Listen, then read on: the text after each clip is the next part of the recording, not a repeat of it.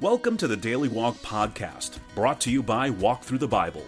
The Daily Walk Podcast is a daily devotional that will guide you on a life changing journey through the Bible in one year. Join us every day to hear the entire Bible in a year alongside a daily devotional thought that will help bring God's Word alive for you. Today's Daily Walk devotion comes from 1 Samuel chapters 20 to 23. Jonathan promises to help David by discovering whether Saul's anger is simply a passing mood or a firm resolve. Jonathan finds the latter to be true, but in the process he incurs his father's wrath. There can be only one course of action if David is to live to take the throne. He must run for his life. David's path of escape takes him first to Nob, where he secures food and weapons for his journey. From there he flees to Gath and then to the caves of Adullam, where a band of relatives and outcasts join him. Driven to the desert of Ziph by Saul's advancing search party, David finds his life in constant jeopardy. And now let's listen to 1 Samuel 20 to 23. 1 Samuel 20. Then David fled from Naioth at Ramah and went to Jonathan and asked, What have I done? What is my crime? How have I wronged your father that he is trying to kill me? Never, Jonathan replied. You are not going to die. Look, my father doesn't do anything great or small without letting me know. Why would he hide this from me? It isn't so. But David took an oath and said, Your father knows very well that I have found favor in your eyes, and he has said to himself, Jonathan must not know this, or he will be grieved. Yet as surely as the Lord lives, and as you live, there is only a step between me and death. Jonathan said to David, Whatever you want me to do, I'll do for you. So David said, Look, tomorrow is the new moon feast, and I am supposed to dine with the king. But let me go and hide in the field until the evening of the day after tomorrow. If your father misses me at all, tell him, David earnestly asked my permission to hurry to Bethlehem, his hometown, because an annual sacrifice is being made there for his whole clan. If he says, Very well, then your servant is safe. But if he loses his temper, you can be sure that he is determined to harm me. As for you, show kindness to your servant, for you have brought him into a covenant with you before the Lord. If I am guilty, then kill me yourself. Why hand me over to your father? Never, Jonathan said. If I had the least inkling that my father was determined to harm you, wouldn't I tell you? David asked, who will tell me if your father answers you harshly? Come, Jonathan said, let's go out into the field. So they went there together. Then Jonathan said to David, I swear by the Lord, the God of Israel, that I will surely sound out my father by this time the day after tomorrow. If he is favorably disposed toward you, will I not send you word and let you know? But if my father intends to harm you, may the Lord deal with Jonathan, be it ever so severely, if I do not let you know and send you away in peace. May the Lord be with you as he has been with my father.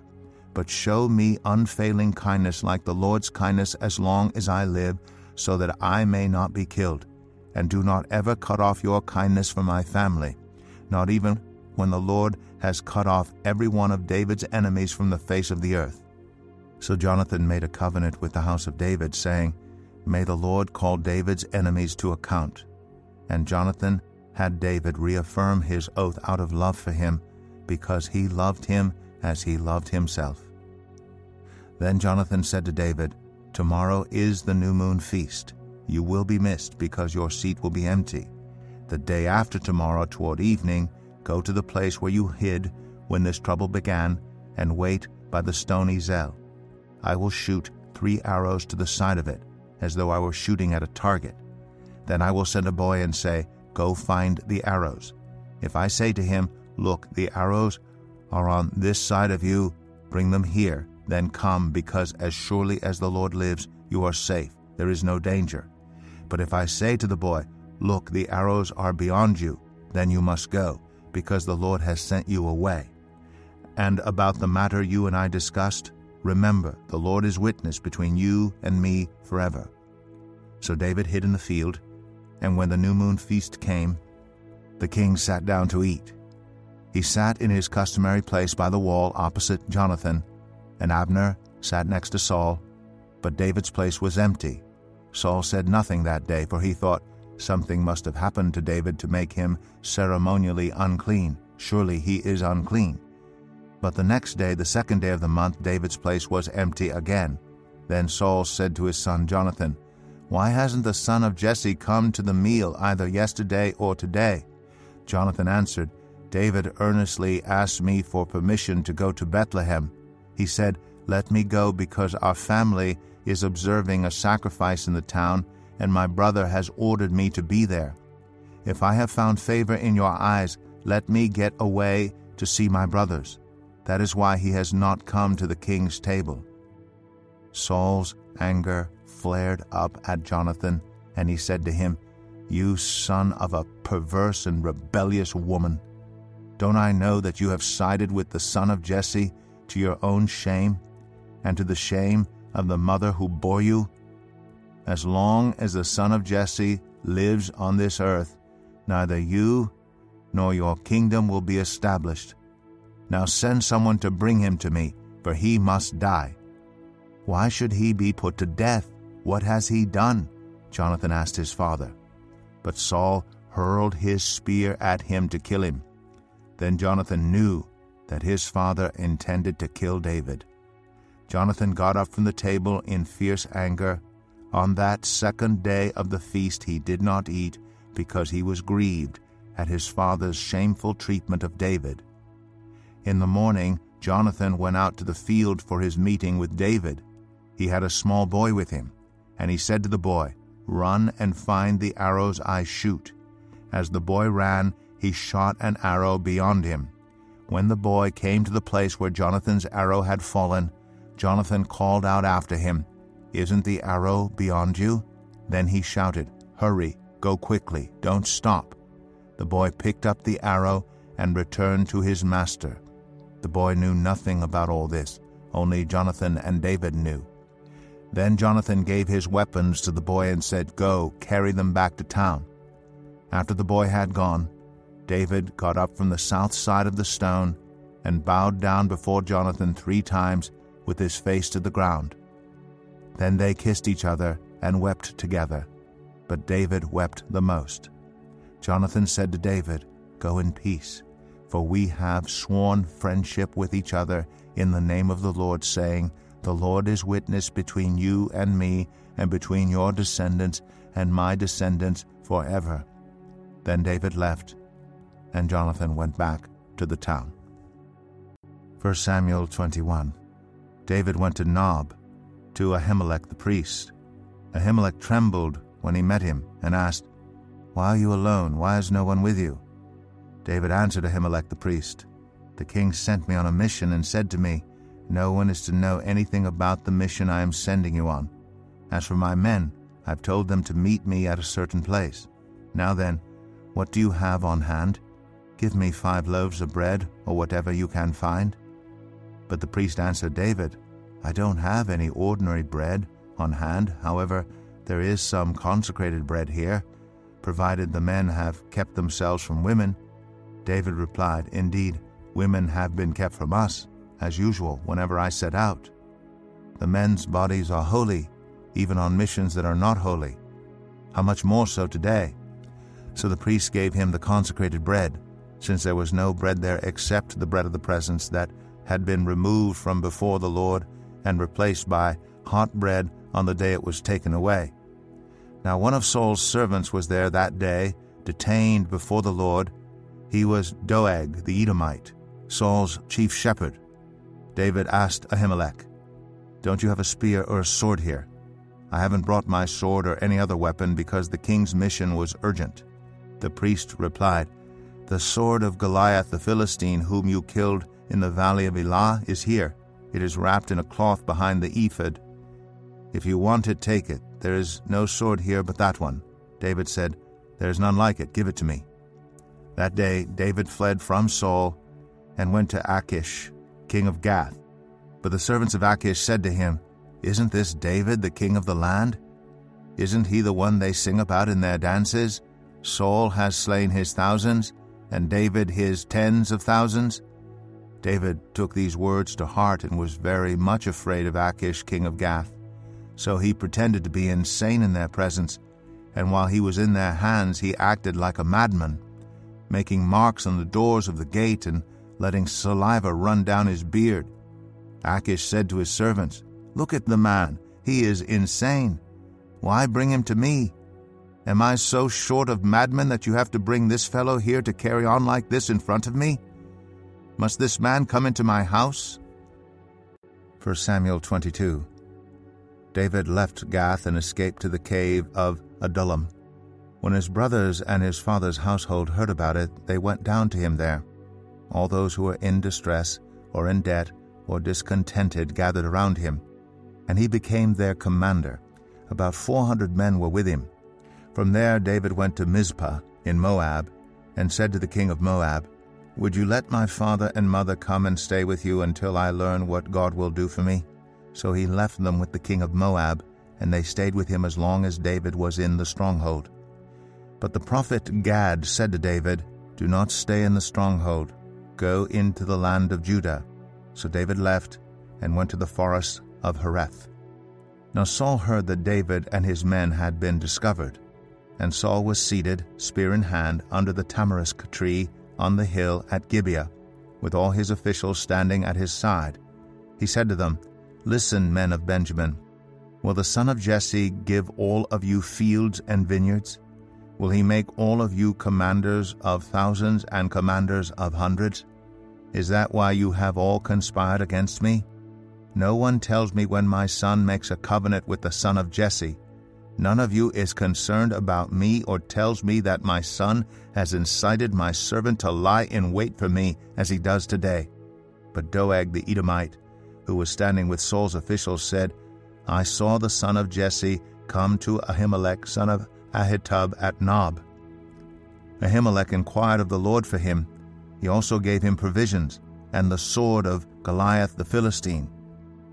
Then the king sent for the priest Ahimelech, son of Ahitub, and all the men of his family, who were the priests at Nob, and they all came to the king. Saul said, Listen now, son of Ahitub. Yes, my lord, he answered. Saul said to him, Why have you conspired against me, you and the son of Jesse, giving him bread and a sword, and inquiring of God for him, so that he has rebelled against me, and lies in wait for me as he does today? Ahimelech answered the king, who of all your servants is as loyal as David, the king's son in law, captain of your bodyguard, and highly respected in your household? Was that day the first time I inquired of God for him? Of course not. Let not the king accuse your servant, or any of his father's family, for your servant knows nothing at all about this whole affair. But the king said, You will surely die, Ahimelech, you and your whole family. Then the king ordered the guards at his side, Turn and kill the priests of the Lord, because they too have sided with David. They knew he was fleeing, yet they did not tell me. But the king's officials were unwilling to raise a hand to strike the priests of the Lord. The king then ordered Doeg, You turn and strike down the priests. So Doeg the Edomite turned and struck them down. That day he killed eighty five men who wore the linen ephod. He also put to the sword Nob, the town of the priests, with its men and women, its children and infants, and its cattle, donkeys, and sheep. But one son of Ahimelech, son of Ahitub, named Abiathar, escaped and fled to join David. He told David that Saul had killed the priests of the Lord. Then David said to Abiathar, That day, when Doeg the Edomite was there, I knew he would be sure to tell Saul, I am responsible for the death of your whole family. Stay with me, don't be afraid. The man who wants to kill you is trying to kill me too. You will be safe with me. 1 Samuel 23 When David was told, Look, the Philistines are fighting against Keilah and are looting the threshing floors, he inquired of the Lord, saying, Shall I go and attack these Philistines? The Lord answered him, Go, attack the Philistines, and save Keilah. But David's men said to him, Here in Judah we are afraid. How much more then if we go to Keilah against the Philistine forces? Once again David inquired of the Lord, and the Lord answered him, Go down to Keilah, for I am going to give the Philistines into your hand. So David and his men went to Keilah, fought the Philistines, and carried off their livestock. He inflicted heavy losses on the Philistines and saved the people of Keilah. Now Abiathar, son of Ahimelech, had brought the ephod down with him when he fled to David at Keilah. Saul was told that David had gone to Keilah, and he said, God has delivered him into my hands, for David has imprisoned himself by entering a town with gates and bars. And Saul called up all his forces for battle to go down to Keilah to besiege David and his men. When David learned that Saul was plotting against him, he said to Abiathar the priest, Bring the ephod. David said, Lord God of Israel, your servant has heard definitely that Saul plans to come to Keilah and destroy the town on account of me. Will the citizens of Keilah surrender me to him? Will Saul come down, as your servant has heard? Lord, God of Israel, tell your servant. And the Lord said, He will. Again David asked, Will the citizens of Keilah surrender me and my men to Saul? And the Lord said, They will. So David and his men, about six hundred in number, left Keilah and kept moving from place to place. When Saul was told that David had escaped from Keilah, he did not go there.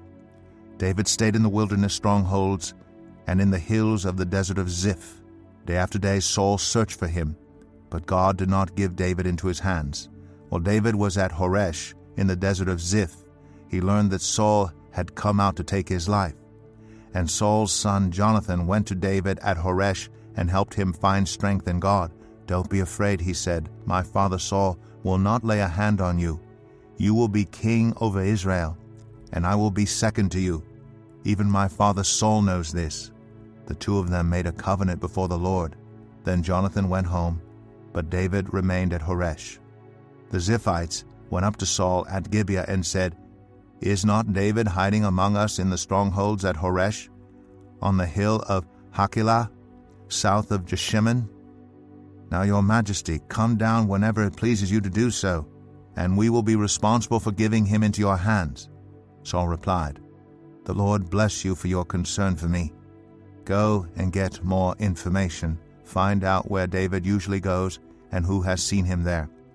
They tell me he is very crafty. Find out about all the hiding places he uses and come back to me with definite information. Then I will go with you. If he is in the area, I will track him down among all the clans of Judah. So they set out and went to Ziph ahead of Saul. Now David and his men were in the desert of Maon, in the Arabah south of Jeshimon. Saul and his men began the search. And when David was told about it, he went down to the rock and stayed in the desert of Maon. When Saul heard this, he went into the desert of Maon in pursuit of David. Saul was going along one side of the mountain, and David and his men were on the other side, hurrying to get away from Saul. As Saul and his forces were closing in on David and his men to capture them, a messenger came to Saul saying, Come quickly, the Philistines are raiding the land. Then Saul broke off his pursuit of David and went to meet the Philistines. That is why they call this place Sela Hammahlekoth. And David went up from there and lived in the strongholds of En Gedi. And now here's our daily walk devotional thought for today. Can you rejoice when others are preferred over you? Can you remain a loyal and sincere friend when someone else gets the promotion that by rights should have been yours? Are you willing to be content with God's place for you when it is less than your ambition desires or even less than should rightfully be yours? If you have trouble answering with a hearty yes, then consider the remarkable character of Jonathan. Humanly speaking, he was the heir apparent to the throne of Israel, set to succeed his father Saul. Humanly speaking, he had every reason to hate David to join his father in seeking David's death. But instead, he loved David. He befriended him. He protected him and accepted God's will for him, even though it meant taking a back seat to his own personal ambitions. Are you content today with your possessions, your status, your situation? Philippians 4 11 through 13 makes it clear that God will give us the strength when we face situations like that. Make those verses your prayer today. Thank you for joining us today for the Daily Walk podcast from Walk Through the Bible. Be with us tomorrow as we continue our life changing journey through the Bible in a year. Love this episode of the Daily Walk podcast? We'd love for you to rate and give us a review on iTunes or Google Play. Make sure you subscribe so you won't miss an episode as we walk through God's Word together. For more resources to help you live God's Word, visit walkthru.org. That's W A L K T H R U dot O R G. Walk through the Bible. Take a walk, change the world.